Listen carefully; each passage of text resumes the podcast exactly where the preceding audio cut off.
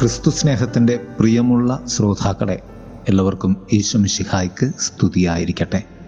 തിരുസഭാ മാതാവ് ഇന്ന് നമുക്ക് തരുന്ന വചനധ്യാനം മത്തായുടെ സുവിശേഷം പതിനേഴാം അധ്യായം ഇരുപത്തിരണ്ട് മുതൽ ഇരുപത്തി ഏഴ് വരെയുള്ള വാക്യങ്ങളാണ്. മനുഷ്യപുത്രൻ എന്ന ക്രിസ്തു നാമത്തിന്റെ അന്തർധാരയാണ് ഇന്നത്തെ സുവിശേഷം.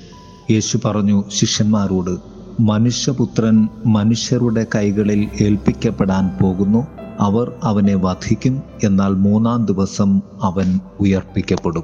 സമാന്തര സുവിശേഷങ്ങളിൽ എഴുപത്തിരണ്ട് തവണയും യോഹന്നാന്റെ സുവിശേഷത്തിൽ പതിമൂന്ന് തവണയും ഈ പ്രയോഗം നമുക്ക് കാണാം.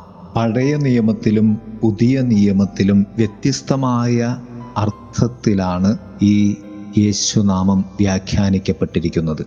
ഹെബ്രായ ബൈബിളിൽ പഴയ നിയമത്തിൽ മനുഷ്യപുത്രൻ എന്നതിനുപയോഗിക്കുന്ന വാക്ക് അല്ലെങ്കിൽ ഹീബ്രു ഭാഷയിൽ ബെൻ അദാം എന്നാണ്. ഈ പ്രയോഗം സാമാന്യമായി മനുഷ്യരാശിയുടെ പര്യായമായ സെമറ്റിക് സംജ്ഞ എന്ന നിലയിലാണ്. സങ്കീർത്തനങ്ങളിൽ ഈ പ്രയോഗം മനുഷ്യനും ദൈവവും തമ്മിലുള്ള നിസീമമായ അന്തരം എടുത്തുകാട്ടാൻ ഉപയോഗിച്ചിരിക്കുന്നു. മനുഷ്യന്റെ ക്ഷണികത മർത്യാവസ്ഥ നിസ്സഹായത തുടങ്ങിയവ ദൈവത്തിന്റെ സർവശക്തിയും സനാതനത്വവുമായി മുഖാമുഖം നിൽക്കുകയാണ് ഈ പ്രയോഗത്തിൽ. പുതിയ നിയമത്തിൽ മനുഷ്യപുത്രൻ എന്നാൽ അഭൗമിക രക്ഷകൻ എന്നാണ് അർത്ഥമാക്കുന്നത്.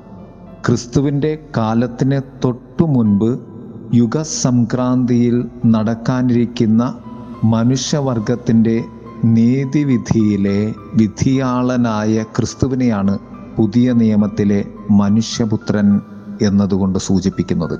പ്രിയമുള്ളവരെ നാം പ്രാർത്ഥിക്കുന്ന നാം വിശ്വസിക്കുന്ന നാം ആരാധിക്കുന്ന നമ്മുടെ ദൈവം പുത്രനായ ദൈവം ക്രിസ്തുനാഥൻ താൻ മനുഷ്യപുത്രൻ എന്ന് സ്വയം വിശേഷിപ്പിക്കുന്ന വിശേഷണത്തിനുള്ള വ്യാഖ്യാനം സുവിശേഷത്തിന്റെ രണ്ടാം ഭാഗത്ത് തന്നെ നമുക്ക് കാണുവാൻ സാധിക്കും.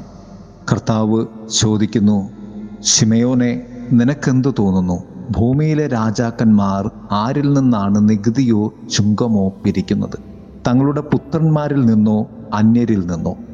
അന്യരിൽ നിന്ന് പത്രോസ് മറുപടി പറഞ്ഞു യേശു തുടർന്നു അപ്പോൾ പുത്രന്മാർ സ്വതന്ത്രരാണല്ലോ.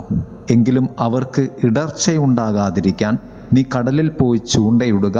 ആദ്യം ലഭിക്കുന്ന മത്സ്യത്തിന്റെ വായു തുറക്കുമ്പോൾ ഒരു നാണയം കണ്ടെത്തും. അതെടുത്ത് എനിക്കും നിനക്കും വേണ്ടി അവർക്ക് കൊടുക്കുക.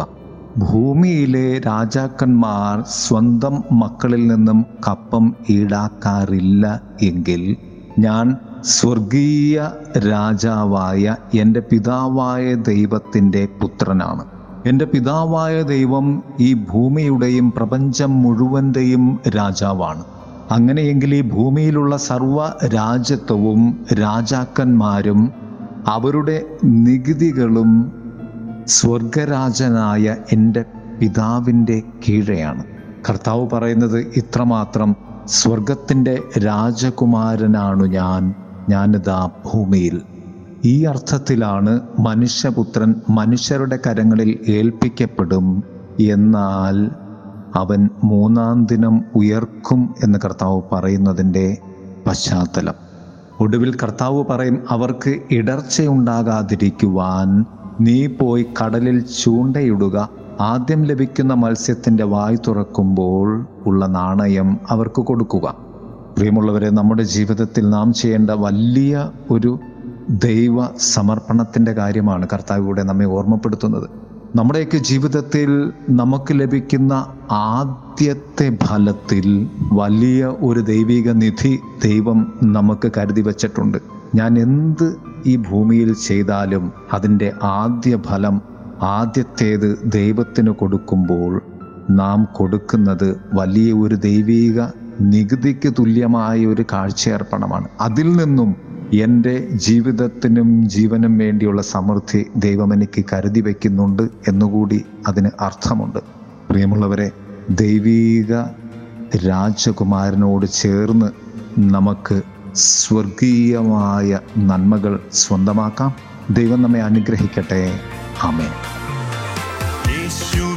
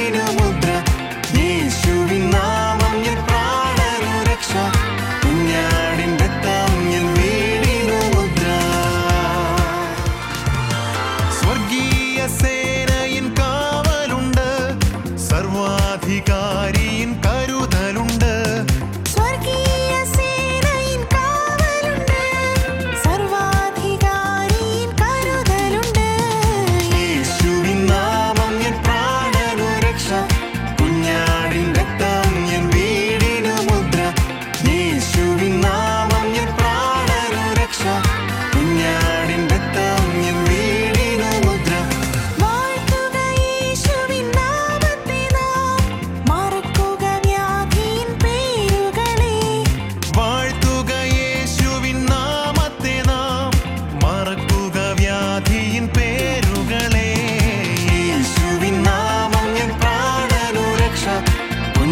in